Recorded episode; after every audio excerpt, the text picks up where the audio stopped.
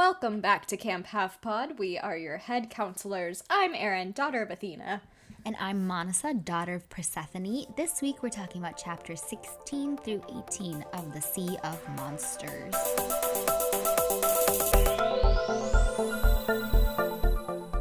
Okay, hear me out. This is something I've been really thinking about today all day. I want a gut wrenching, beautiful story of Chiron, like Chiron's point of view. Right?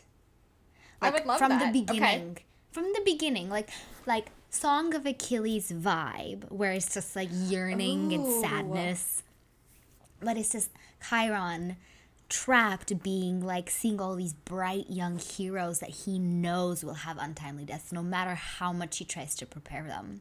Oh, that would be good. Cause and also because he's immortal, and so he has to deal with watching, like living through all of it.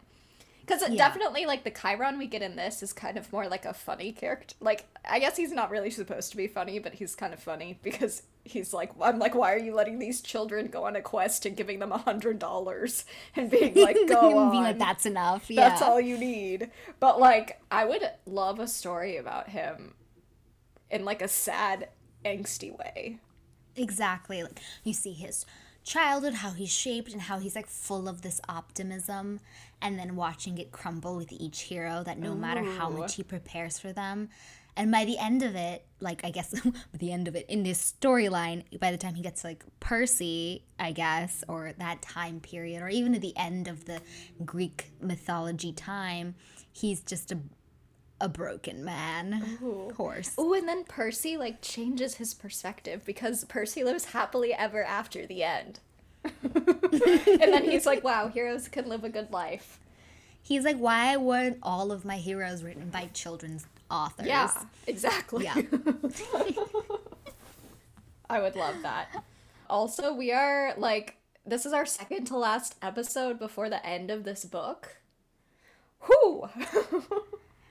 I feel like, I guess because Lightning Thief has to get that chunk of establishing that Percy is a demigod and kind of world building Mm-hmm. that you don't have to do in this because they just do like a word vomit of it in the first chapter. Like, I'm a demigod. And you're like, yes. And then you, he moves on into his yeah, quest. yeah.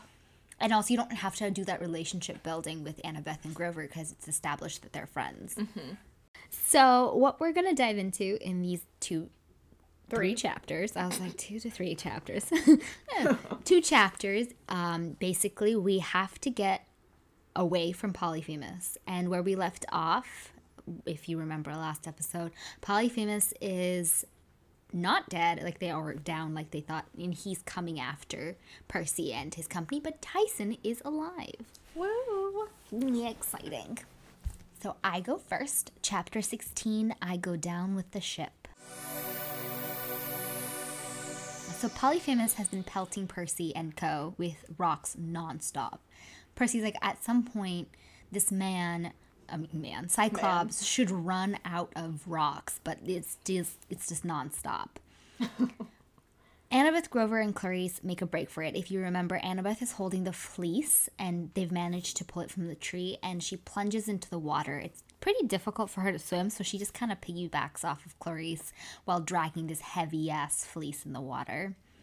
But Polyphemus couldn't care less about them or their fleece. His attention is on Tyson.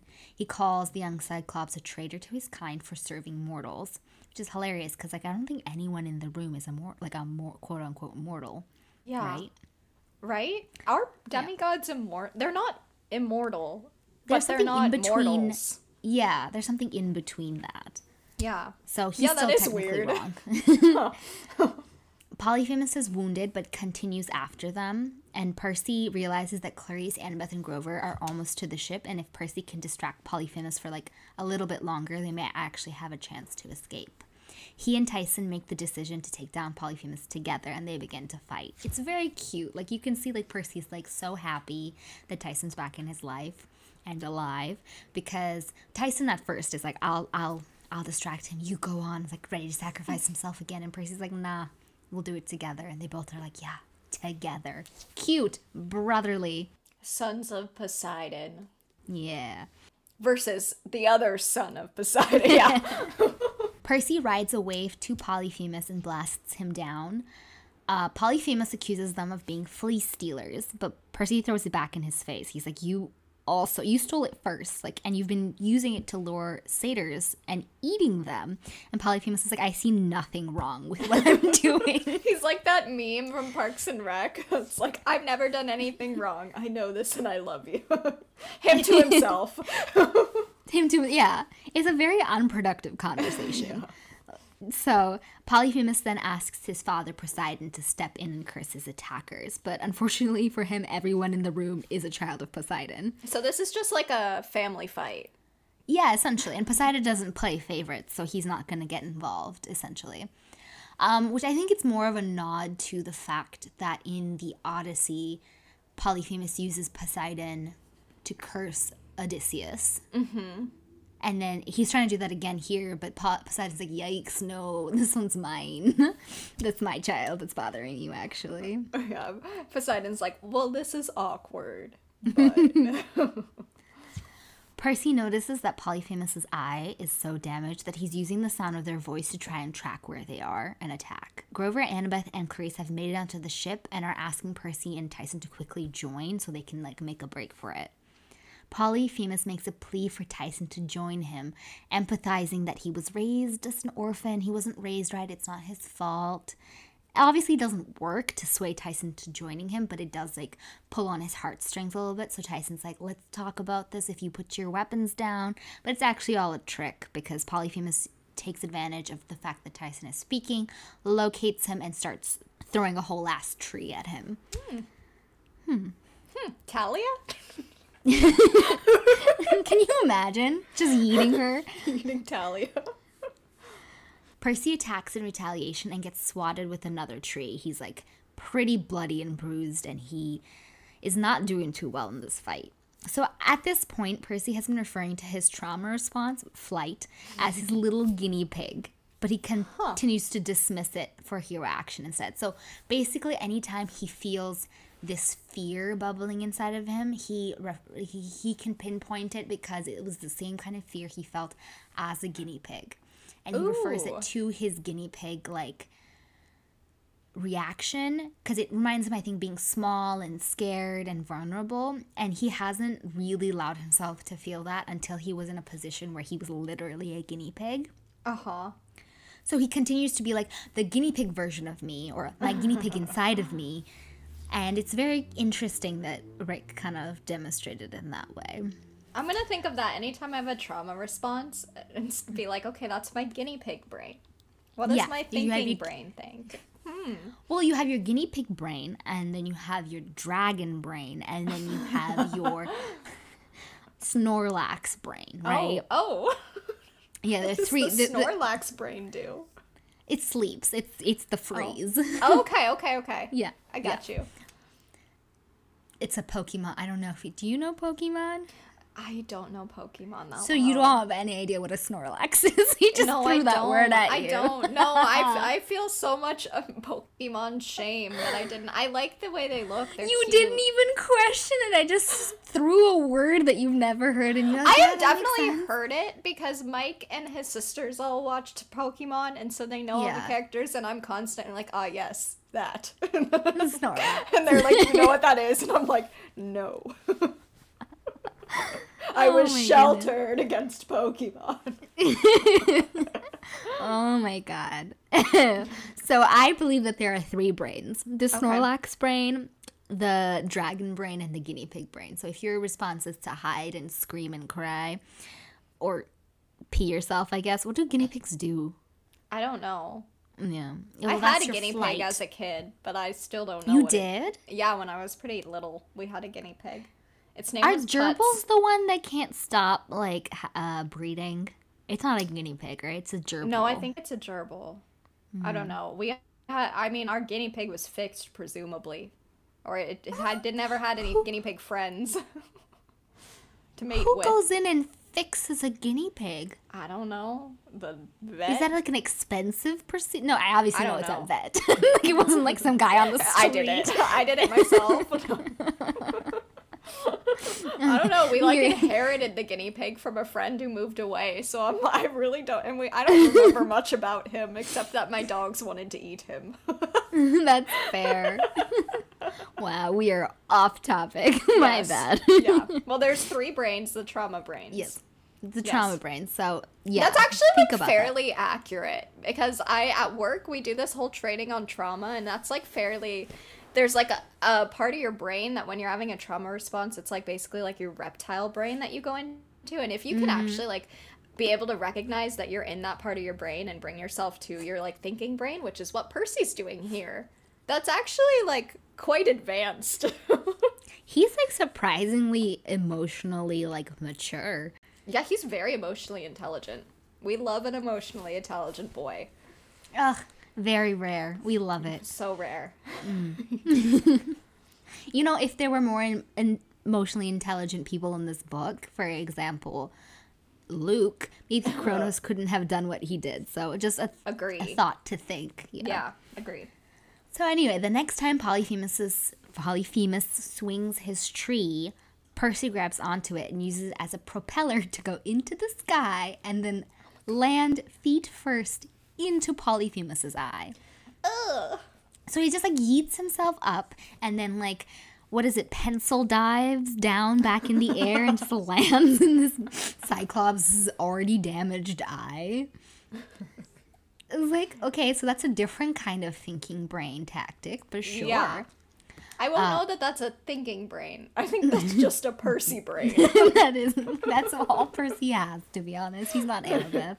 no. Tyson tackles the wounded Cyclops, and Percy has a chance to stab him in the heart, but they both kind of silently agree on mercy instead.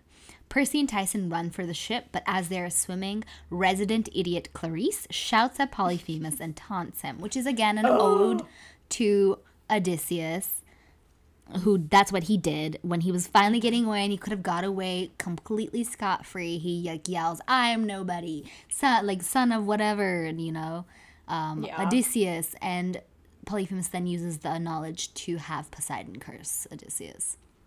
So that's what kind of low key happens, except he can't use Poseidon to curse Percy and Co. So instead, um, he chucks a boulder because he can pinpoint where they are based off of Clarisse's voice. So he throws a boulder, it completely destroys the ship, and the ship begins to go down incredibly fast, dragging Annabeth, Clarisse, and Grover down with it.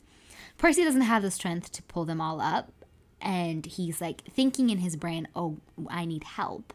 And Tyson responds to him in his brain, like the way that Percy communicates to other sea creatures and other things in the sea. I can't think of anything. Mm-hmm. But Like dolphins, sharks. yeah. And he's like, oh, he'd never Fish. really talked to anyone else in his brain, or he just didn't think, like, oh, Tyson is still son of Poseidon. Obviously, he can speak to other people underwater. And they have a distinct connection of, you know, being brothers. They So- should use that more often. Right? It's a very good tactical skill, but you know. Uh-huh. They both call for Rainbow, the MVP of the entire book, to gather and a True. squad of hippocampi save them all. In the distance, they hear Polyphemus celebrating that finally he has killed the infamous Nobody, and Percy hopes that he never finds out the truth, which I thought was really interesting. Mm-hmm. Annabeth and Percy are sharing a hippocampi, and Percy kind of props her up because she's very injured and passing out low key, and props her up and covers her with the golden fleece, and then falls. He, he himself falls asleep on top of it, remembering he owes the gods a debt. Okay, so this is this is a big thought. So prepare yourself. The Okay. sympathy that Percy shows Polyphemus, I think, is pretty reflective of the way I was wondering if stealing the fleece was like colonizer energy. Uh-huh. And I uh-huh. need to But discuss. then that's super interesting because then but then Percy also accuses Polyphemus of also stealing the fleece. I don't remember how the fleece gets to Polyphemus. I don't think that's in the myth. Because Jason gets the think so. fleece. Mm-hmm. I don't remember the story for that. So the idea is that at some point, somehow Polyphemus ends up with the fleece. And yes, it is uh-huh. unfortunate that he's using it to lure satyrs, but isn't that kind of just like him hunting? Like if he is a natural predator of satyrs? like who is Percy to say that that's wrong? Like this is of course me seeing as satyrs as animals rather than equal humans, but if Polyphemus eats satyrs, like that's his whole essence. Who is Percy to come and steal the fleece? Say, well, you're using the fleece incorrectly. I can use it correctly because I know better than you. Uh huh. And it also does feel. What makes me sad is the fact that when they take the fleece away, like the island is no longer going to be this like beautiful, perfect, untouched piece of nature because that's all the fleece. Yeah. And so that's super interesting too. That it's like that is sad, and I think Percy recognizes that, even though Polyphemus is like a jerk. Yeah. He recognizes that it kind of sucks that he's like basically destroying this whole like ecosystem. I think that's the only reason that they have so much sympathy for him. But the reason that we were able to kind of skate by it is because we have that dialogue of Polyphemus being unapologetic about eating satyrs. Yes. And also the fact that like Percy's like, well, you stole it too. So then it's like he's kind of like, well, we both kind of suck. Yeah. We've both stolen it. also, the fact that Percy keeps letting him live and they keep trying to have conversations and like dialogue with him about, like, hey, if you just let us go, we won't hurt you. yeah. Or, like, can you stop? Let's talk. And Polyphemus uses trickery to continue to try to kill them. Yeah. Yeah. Yeah. Also, like high key Clarisse is so stupid. Like any so sympathy I had for her earlier is like dissipated. I'm sorry, it's all gone. You're like, you don't yell after the Cyclops. And it's not even yelling like anything productive. It was yelling like, "Yeah, take that, fat face! Like you got him, Percy. You thought you could hurt me. I'm bigger. Like I'm better than you." And you're just like, no wonder the worst insult insult you could come up with was "wise girl." Like you're yeah. an idiot. Yeah. Yeah. Chloe Clarisse. Clarisse has one muscle and it's not her brain. She probably doesn't go to school during the year. That is true. She's an all year. All yeah. All she does is like probably throw spears. like that's all she yeah. does. Ky- Chiron needs to work on his well-rounded education schooling system at camp. I would like to look at the curriculum. I have a feeling Same. that math is like maybe once every three months, and it's like incorrect because they're all like low key dyslexic and won't pay attention. Yeah, yeah. And Chiron's just like, I don't care. I will teach you how to throw a spear. All right, chapter 17. We get a surprise on Miami Beach. So the chapter starts with Percy being abruptly woken up by Annabeth. They've reached land. Um, they can see a city skyline lined with palm trees, and Annabeth identifies this as Miami. Which I'm not sure how. That's kind of impressive. She's got great, um, like, geographical knowledge. I mean, it makes sense if she saw the skyline and she's an architect. Yeah, that's true. And then maybe she just saw some like weird crap going down and was like, Florida. and the hippocampi can't take them any further once they get within sight because there's pollution, which is just another time that Rick is like, humans suck at ruining the environment. So the gang has to swim to shore. Once they're on land, Annabeth immediately runs to check the news and sees the date. It's June 18th, so they have been away from camp for 10 days. This makes them all even more worried about the state of camp and Talia's tree, and naturally, Clarisse turns on Percy and blames him for the fact that they're far from New York City with no money or way to get back. Which I don't really know why she's blaming him. Like, it makes no sense. But she says, it's just like the Oracle said it would be. And Percy's like, what did the Oracle say? And so she gives in and tells him what the whole prophecy was. Clarisse recites the prophecy to the gang and said, It is, You shall sail the iron ship with warriors of bone. You shall find what you seek and make it your own, but despair for your life entombed within stone, and fail without friends to fly home alone. Which is quite sad sounding. Um, and Percy has this moment where he puts himself in Clarisse's shoes and sees just how frustrated she must be. So again, Percy back at it with the emotional intelligence. Like he's like instead of taking it personally, because Clarisse is blaming Percy and Annabeth is like, you can, don't talk to him like that, and like is ready to fight her. Yeah. And Percy is like, I'm gonna take a se- step back and think about what it would feel like to be Clarisse right now. Um, and he sees how frustrated she must be. He remembers how rude Ares was to her when they were talking via iris message aboard the CSS Birmingham, and he like peeped and saw that. Um, and Percy like mentally acknowledges to himself how much it must have sucked for Clarisse to finally get a quest and then have it crashed by the guys who got the quest last time, and then also to have a dad that's like, "You shouldn't have gotten this quest. One of my sons should have." Like she's Yeah. trying to prove herself, and then not only is the quest crashed, but it's crashed by the people who got the quest last time, and also will continue to get the quest in every book. Yeah. like I can see why she's angry. So Percy, being a great human being, asks if anyone has cash. And it turns out that Tyson does because he saved the bag of cash that they'd gotten from Hermes because he thought it was a feed bag for Rainbow. which is the cutest thing in the entire world.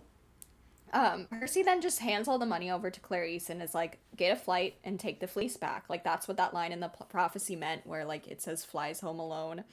Um, yeah, without friends to fly home alone, which is just very lovely. And Percy gives the money to her, and Clarisse takes it and says they can count on her. She's really serious, and she's like, I won't fail.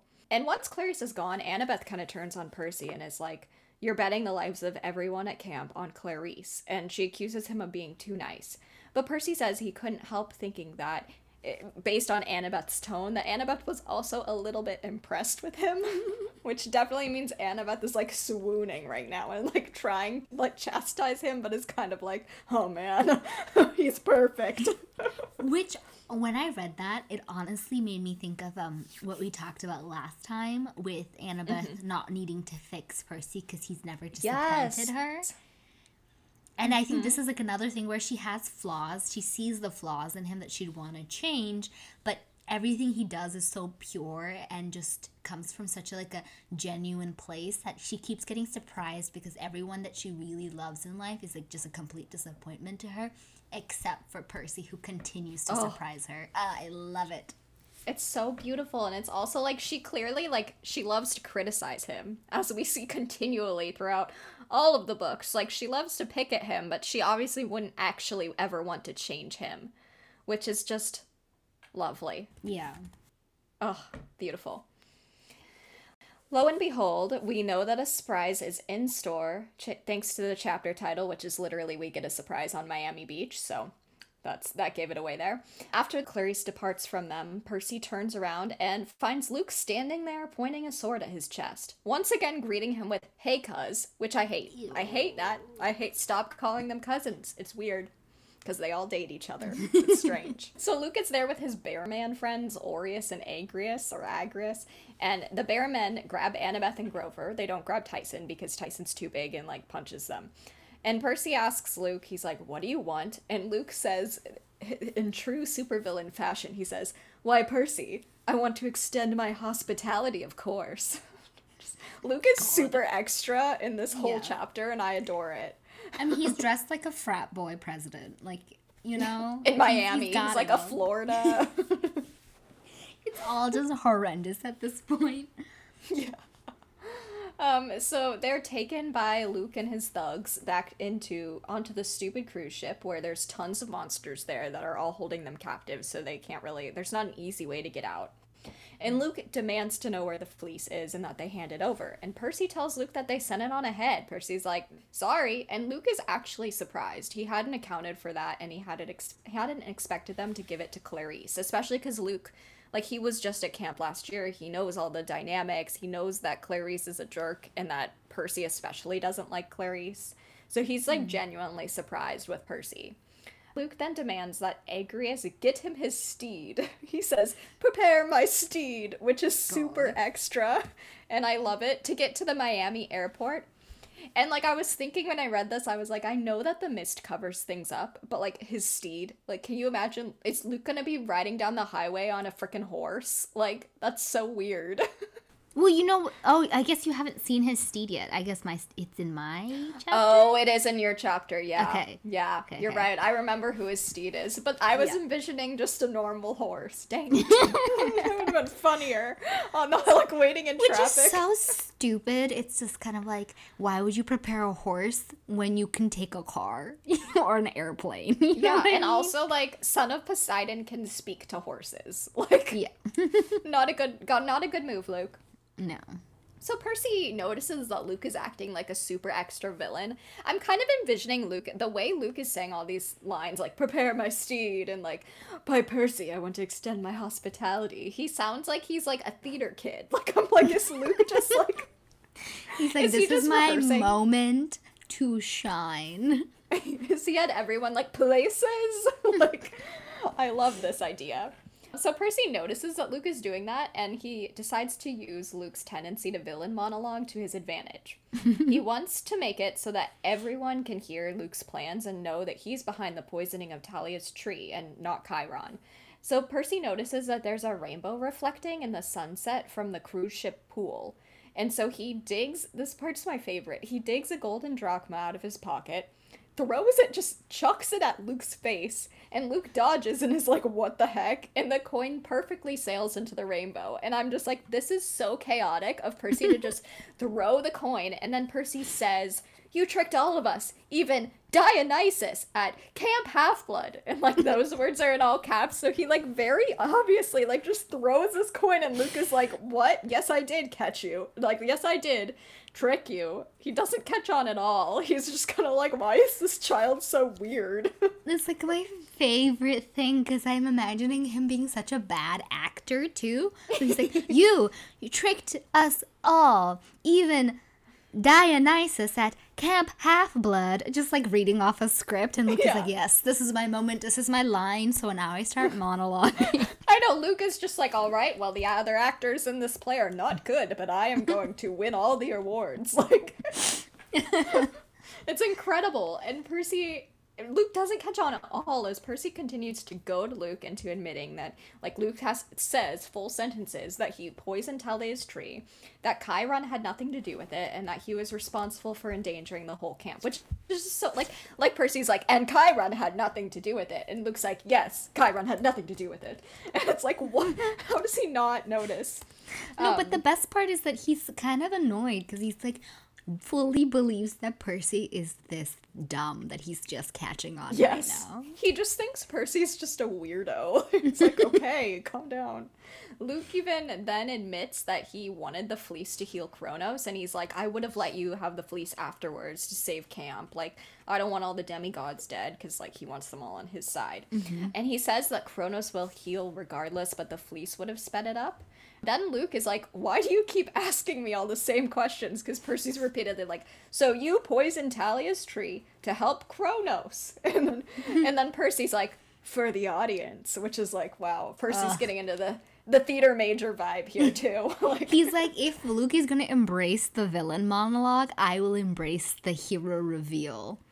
oh yeah, Yeah. he's ready. Like, you know, he's just like, For the audience. And he feels like he's just hot shit. And Annabeth is like swooning in the corner, like, Wow, I didn't know he had it in him. And Grover's just like biting his nails. Incredible performance, Percy. I love it. This is going to be a great moment in the show. Like, fingers crossed the show Oh, does well, God. gets to this point, you know? This is going to be great. Ugh. So then Luke turns around, and above the pool, thanks to the iris message, is a shimmering vision of Dionysus, Tantalus, and the whole camp at the dining pavilion. Which makes me wonder did this, how long, so they were there to hear all of that? Did none of Luke's monsters say anything? Yeah, I mean, they're seeing this like vision behind, unless they're all for some reason looking at Percy while Luke is talking. I really don't understand. Or they just love the drama. They're just Maybe dramatic Luke's- bitches. Maybe Luke gave them direct orders. He's like, do not interrupt my monologue. Whatever, do not say anything. It's my time. and they're like, but there's a nope. And Dionysus is sitting there and like lazily says, "It appears I shall have to reinstate Chiron as activities director." So like that's his that's his one. He's like, I guess mm-hmm. is one thing to say. He dismisses Tantalus right as Tantalus is about to take a bite of a burger, which is a classic. Mm-hmm. Luke then bellows in rage and slashes at the fountain, but it's too late. Like that's not going to do anything. Everyone has heard everything and heard him repeatedly say his plans because Percy was like, "What? You're doing what now?" And then Luke turns on Percy and he says, "Kronos was right. You're an unreliable weapon. You need to be replaced." And Percy's like, "What? Why were you talking about? You and Kronos were talking about me?" Like he like doesn't really know what this means. but he doesn't have time to think about it because a dozen more warriors pour into the deck ready to fight. Um, and Luke says, "You'll never leave this boat alive." And then the chapter ends. Classic. Um, I brought up most of my notes on this chapter. I was thinking about the Iris message though, and thinking about how this was just impeccable timing that it happened to be in front of everyone. Like, what if it was Dionysus by himself, like in the bathtub or something? Like, like You know, what if it had Dionysus showed- would be like Dionysus is essentially the god of chaos at the end of the day, Yeah. right? He would have Yeah. loved it. He would have like just been lounging with some wine in a bubble Yeah. bath and, And just- like, oh, continue, continue the show. Yeah. also, I definitely thought, remembering back on it, that Tantalus was like evil, like he was implant like planted by Kronos. But I just think he's a like obviously, but he's a dick, and he just yeah, he just gets removed very quickly, and it's just like okay, bye. yeah, pretty much. Yeah, I was like, he's just oh, like he's like loves the chaos. Yeah, he was like, "Oh, you know, I'm gonna make give Clarisse the quest, not Percy, because I want camp to fail because Kronos should rise." It was literally he was like, "I hate my life, I hate my job, I just want to eat something. I know I killed and cooked my son, but is this really what I deserve as punishment?" Yeah. Yeah, I know. I remember thinking, like, even this time I read it, I was like, is Tantalus working for. I can't remember. But no, he just is like, I hate everyone here. I hate my life. and I also, I kind I brought this up mostly, but I just wanted to. I really love how Percy acknowledges how Clarisse's position sucks because I feel like in a lot of, like, books like this, the like chosen one, quote unquote, like they rarely think about the other kids. Not in the mm-hmm. sense necessarily that they're like selfish, but in the sense, you know, they have so many problems of their own. They're mm-hmm. not like, what is Bob doing right now, you know? Like, and this like Percy is just so like such a gold star chosen one. I forget how great he is. He's his mama did something right with that emotional intelligence. Which is, I think, why when Piper is like, "Well, I like Jason better," I'm like, "You have such bad taste. I can't respect you." Yeah, I can't relate. Sorry. yep, the blandest chapter. man alive. Okay. Anyway, I should. this is just a You're just hate. going off on J- on Jason. Oh my god, Heroes of Olympus. I like apologize in advance. It's just gonna be me every time Jason breathes. I'm gonna be like, oh, this this asshole again. And I do. mm. And I have the knowledge from Trials of Apollo because he's in Trials of Apollo and it has changed my perspective on both him and Piper. But I can't stand them in Heroes of Olympus. But I'm gonna, you're gonna be like, I hate Jason, and I'm gonna be like, not gonna say anything. like, Well, there's like a whole scene with him and Nico that I won't spoil, where you're oh, supposed Oh, I know to feel like a talking little bit more, yeah, like a little. You start liking Jason more because he's such a good guy and he's understanding and he's accept or whatever. And I'm just like, congrats on doing the bare minimum, Jason. yeah, and you're like, here's Percy, who when he was 13 was like, I feel bad for Clarisse. yeah, it's like one thing to like feel sympathy for someone you like, but it's another thing to feel sympathy for someone you, you really don't like. Exactly. Ugh. go, anyway. Percy, go. Go Percy. All right, chapter 18 The Party Ponies Invade.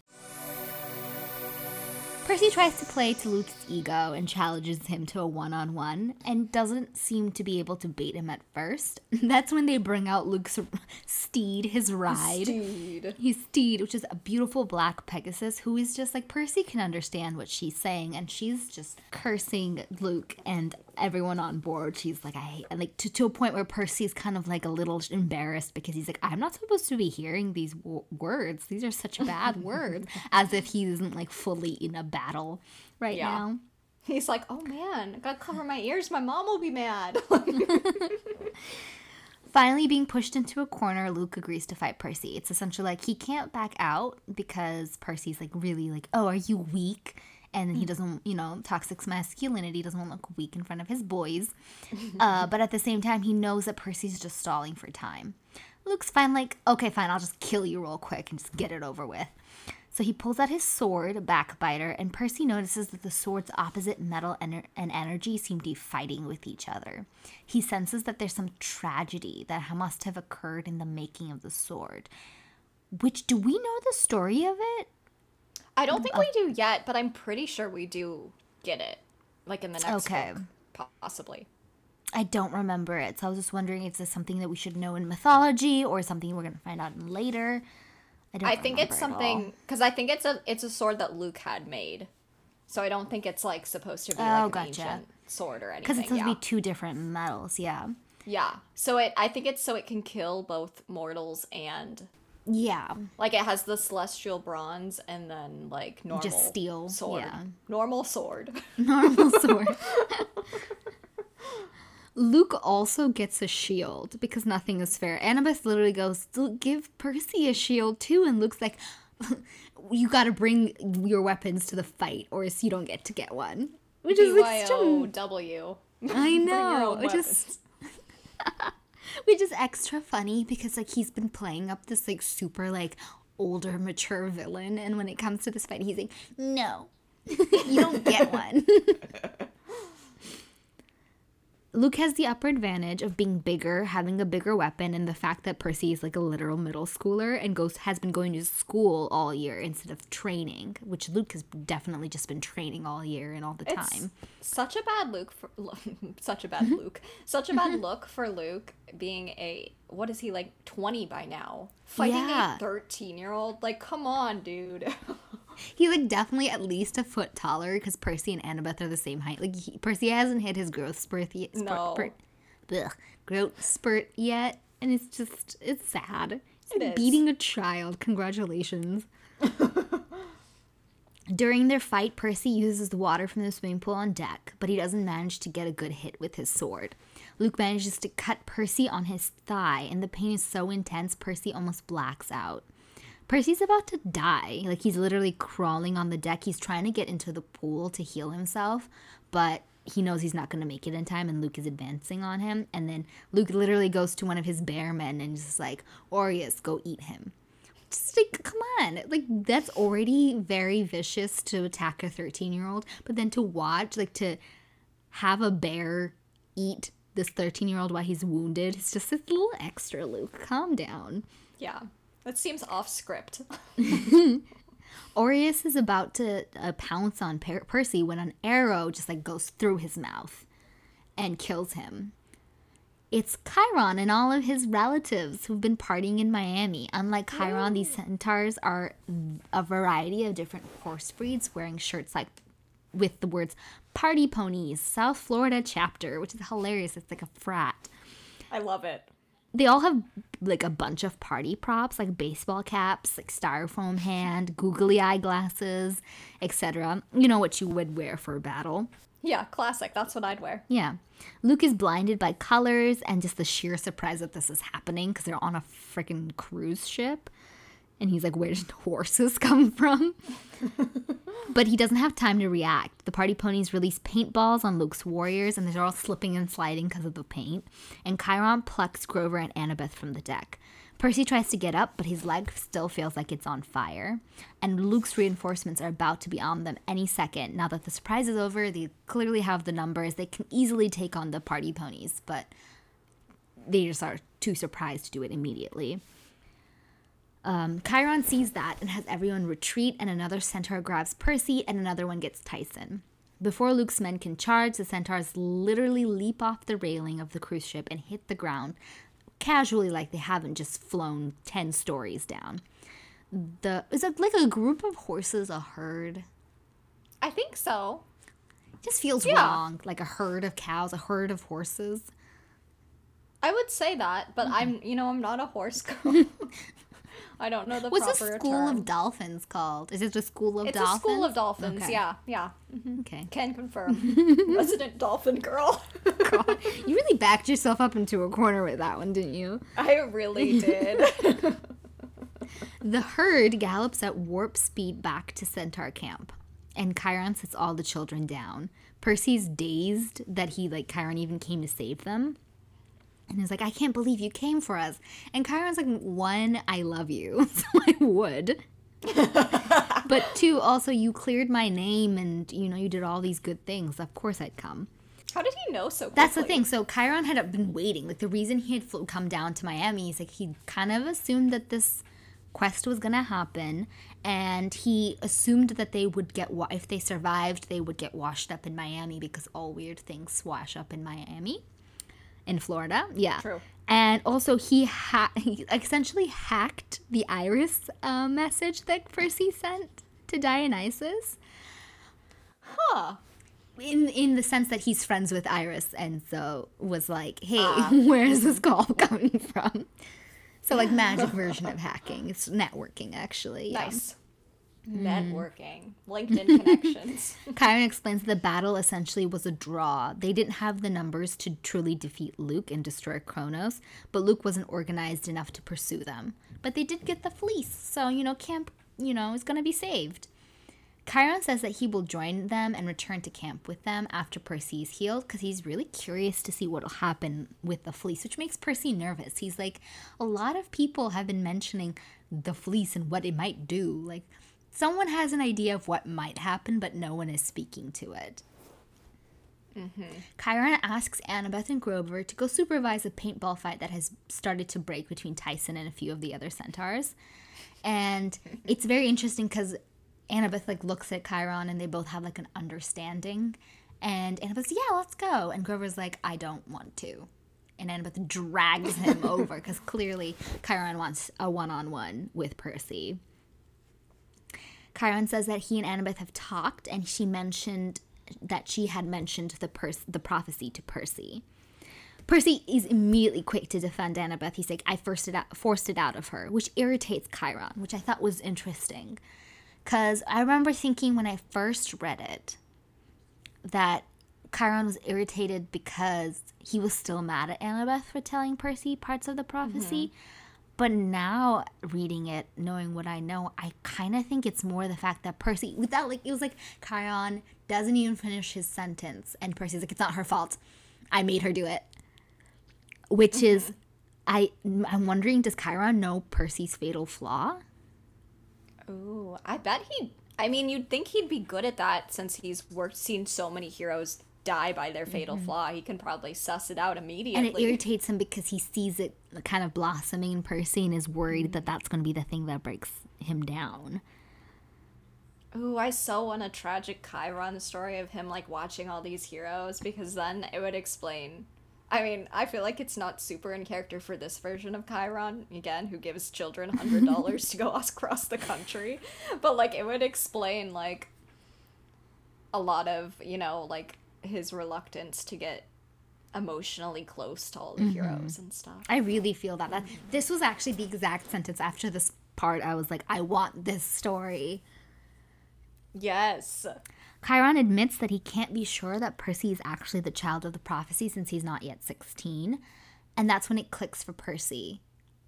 The string, do you remember in the first book, Percy sees the fates, like in the f- fifth chapter, cut a piece of yarn by the side of the mm-hmm. highway. And at the time, Percy was like, I just saw someone die.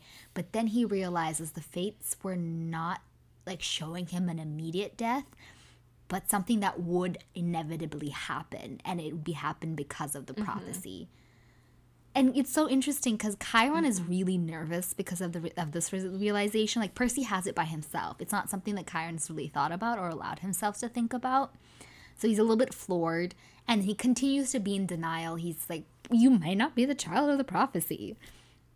So maybe you should even mm-hmm. think about it, even though literally everything else fits. Like Percy is one of the big three, and Percy even like reminds a lot of like reminds Chiron about all of the facts. He's like, Yeah, except for Kronos is rising right now. I am the only child of the big three. something has to happen, and I'm the only option right now. And Chiron's like, "Psh, it could be somebody else. Yep, Chiron's like, we don't know. Another kid could just pop up. Which he's not wrong. Hmm, We'll see that soon. Chiron reminds Percy that he's not alone in the fight and that the entire West will have his back. But Percy remembers that Annabeth said it will most likely come down to one hero and that hero's one particular decision. Percy's miserable. He's just one kid against literally t- a Titan Lord. But Chiron reminds him of many heroes who single. He's like a very specific hero who apparently like changed the course of the Civil War. I didn't pay attention to it, but I was like, okay. and then Chiron has this really good monologue that I'm gonna read in a second because I thought it was a it's a great inspirational one. Mm, you go, Chiron. And it's like very true to the whole idea of what a hero is. He has a conversation where he pulls out an arrow and he shows it to Percy and he says, This is celestial bronze. What happens if you shoot this as a human? And Percy's like, Nothing. That doesn't affect mortals. And he says, That's right. He said, Humans don't exist on the same level as the immortals. They can't even be hurt by our weapons. But you, Percy, you are part god, part human. You live in both worlds. You can be harmed by both, and you can affect both. That's what makes heroes so special. You carry the hopes of humanity into the realm of the eternal. Monsters never die. They are reborn from the chaos and barba- barbarianism that is always bubbling underneath civilization, the very stuff that makes Kronos stronger. They must be defeated again and again, kept at bay. Heroes embody that struggle. You fight the ba- battles humanity must win every generation in order to stay human. Do you understand?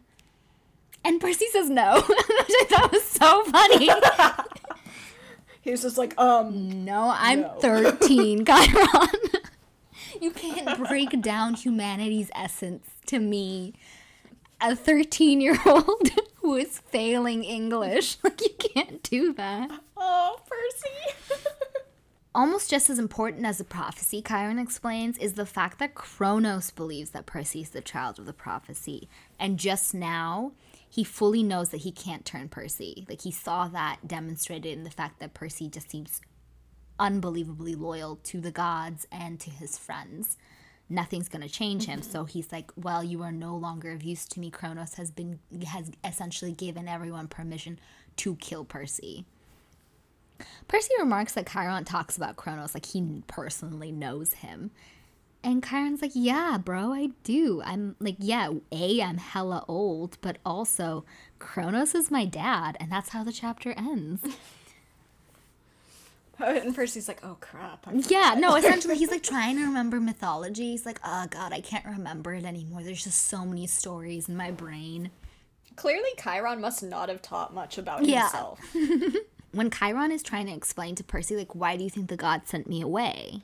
Mm-hmm. You know, and like, or trust, like, suspected I poisoned Thalia's tree first, and it's because he's Chiron's kid. And I'm like, but oh. so are you. Like, so is everybody. All the gods are Chi- Kronos' kid. Yeah.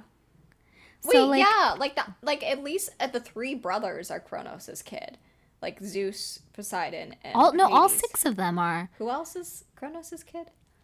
So Is it Demeter? It's first was Hades, yeah, it was Hades, and then it was Demeter, Hera, Hera. Mm-hmm. Um, oh, who else? What? It's it's three three female, three male. So it's the big three, and It's then not it's Athena. Hera, Demeter, and um, oh, who else is it? Is It's it Aphrodite? No, Aphrodite? is born in the surf, Oh in the yeah. water. Yeah, because they castrate someone and throw his Nice. penis into the water. Yeah, something like that. Who's I might be? Is it only two then? Maybe because it's not because Athena came from Zeus's head, Yes. and Apollo is Zeus's kid. Greek Family tree. family tree. uh, I might be. Maybe it's just five. I thought there was six.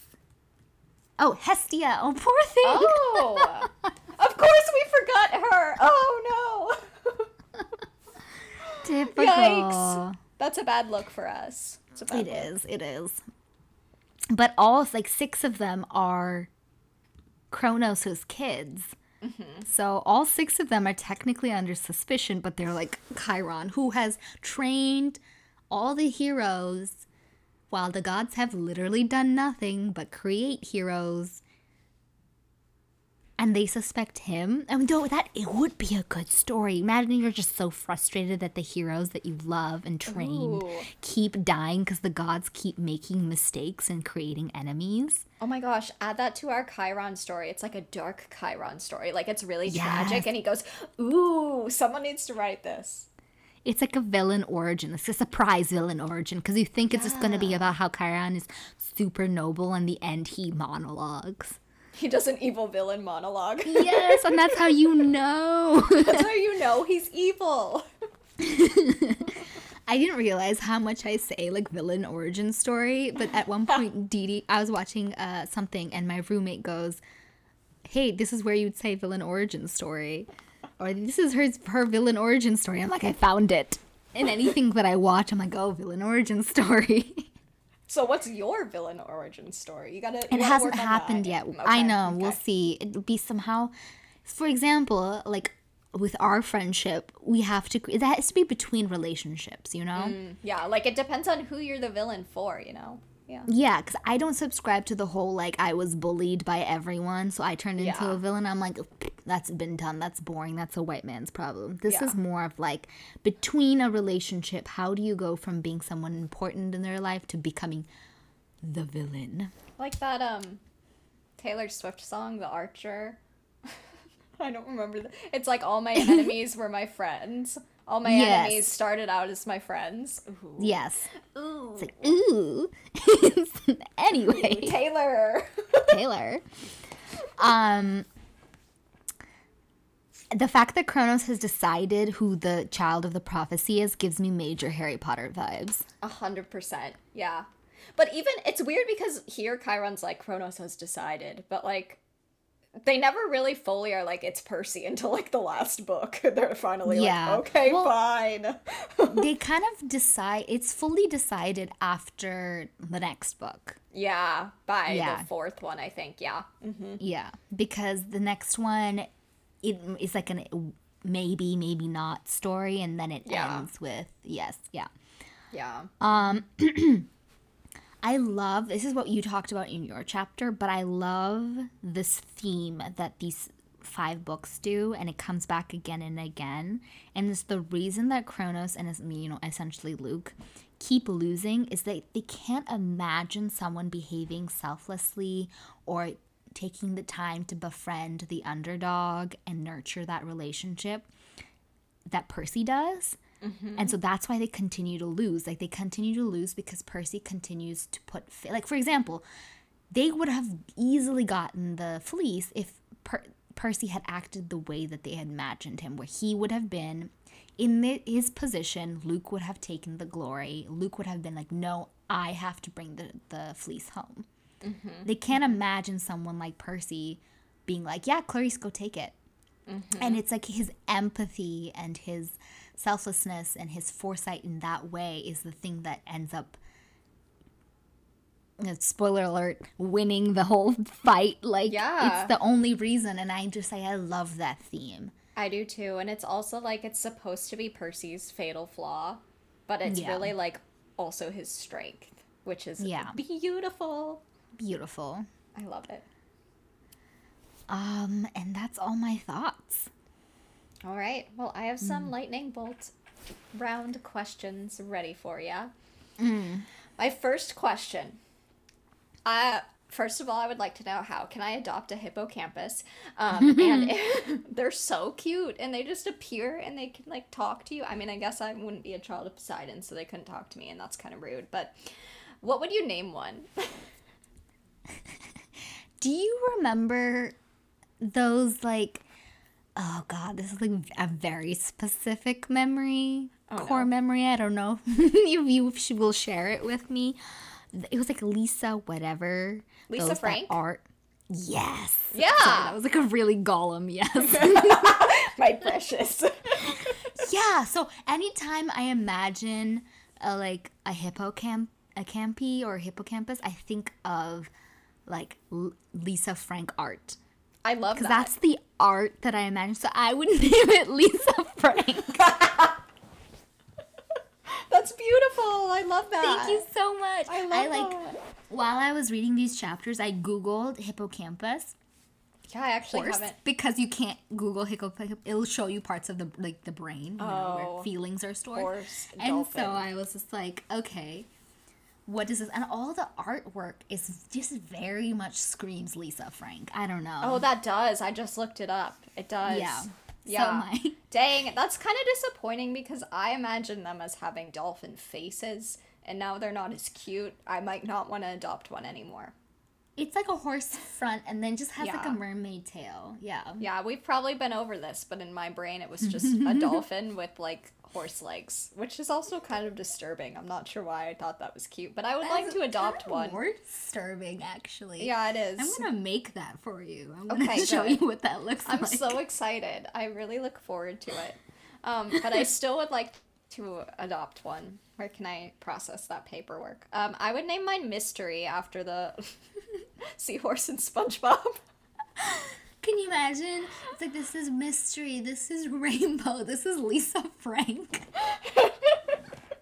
Beautiful. That's the gang right there. That's the gang. Yeah. Um, and my next question, I think that we get to the, the answer of, to this. I don't know if it's in this series or Heroes of Olympus, but we definitely do. But so the party ponies all look different depending on what chapter they're from. So like the Florida one is looks like they're in Florida. And so I want to know what do you think the ones from from Seattle would look like? And then maybe like LA and New York, like some random cities. What would I think we find out later, but like what do you imagine they would look like? What I'd want the Seattle ones to look like versus what they might look like. So like when you go into a store here and they like a touristy store and they're trying to sell you what Seattle is, it's like coffee, weed, and rain and i was like i subscribe to two out of those. Like i don't believe like yeah white people can like cheer for weed continue to cheer for weed. They have been for years not feeling it. Uh-huh. Anyway i just feel like either seattle is going to be like a tech bro or it's going to be actual seattle in my brain which is more of like i don't know. Well they will i think they'll be good at tech. I think they'll have a computer from seattle Yes, okay. um, I think they will be A horse with a horse with a computer. computer. I think they're going to be more like. I don't know enough about horses to answer this question, but the breed of horse would be more of a horse. Like, for example, a lot of the horses in the Florida chapter were Arabian stallions, which are the black one, like really Mm. big ones. Mm-hmm. I think the Seattle horses would be like small, like maybe a little bit like That's- farm I see that. Oh yeah. LA, they would be like the really glassy, like very picturesque, which is I guess more of the Arabian kind, but like more of like what you imagine like a a pony in the movie would look like. In New York, it would be like I don't know. I don't know enough about horses to have a real answer. Hmm. Right? I don't know much about horse breeds, and I feel like I don't know like everything I could say about other cities would be a stereotype, but the, the Seattle one, I'm like it would have a fedora. it would also have like half pink dyed hair. It would think it was really woke, but it would actually be kind of problematic. And and it would never it would always be soaking wet and be like I don't use an umbrella. This makes me special. See, I'm like, I can make fun of Seattle because I, I live there. Whereas I Um, and don't. then also, Yeah. and also, what would you look like as a party pony? Um, That's I my side question would be. I'd be a smaller pony than the most, Me for too. sure. me too, me too. Um, let's see, what would I be doing? I'd have a lab coat on, just because I feel like that. oh, that's so cute! a horse in a lab coat. Oh. And I'd, I'd still have a little bit of chaotic vibes, though. I don't know what it would Mm-hmm. be. I think I would carry a Nerf gun, but that's it. Like those are my chaotic vibes. I like that. I like that. I don't know. I feel like I'd have to have my glasses on. Horse with, I'd be a really small horse with glasses. Oh man. I don't know. I'd probably like have a book. I'd have a little. Ooh, I'd have a mobile library. That'd be cute. And then I feel like I'd also want something fun, like Like you'd be pushing around know. a cart of books, or you're Yeah, you're, you're you have you a saddle. That's just like a mobile library. oh, that probably would be more more efficient. Then I can I can move faster. horse cart And then I'd- books. Yeah. I don't know. I'd want to have some kind of like fun weapon, you know, like a Nerf gun or like, but something more like silly screen string shooter. That would be kind of fun. Oh, yeah. You know, like I want to add a little fun to it. Yeah, great party ponies. Ten out of ten. Um, and my last question: What would you do? Because in this chapter, the one you just read, like Percy, f- it finally gets that confirmation that he might be the the chosen one in the prophecy.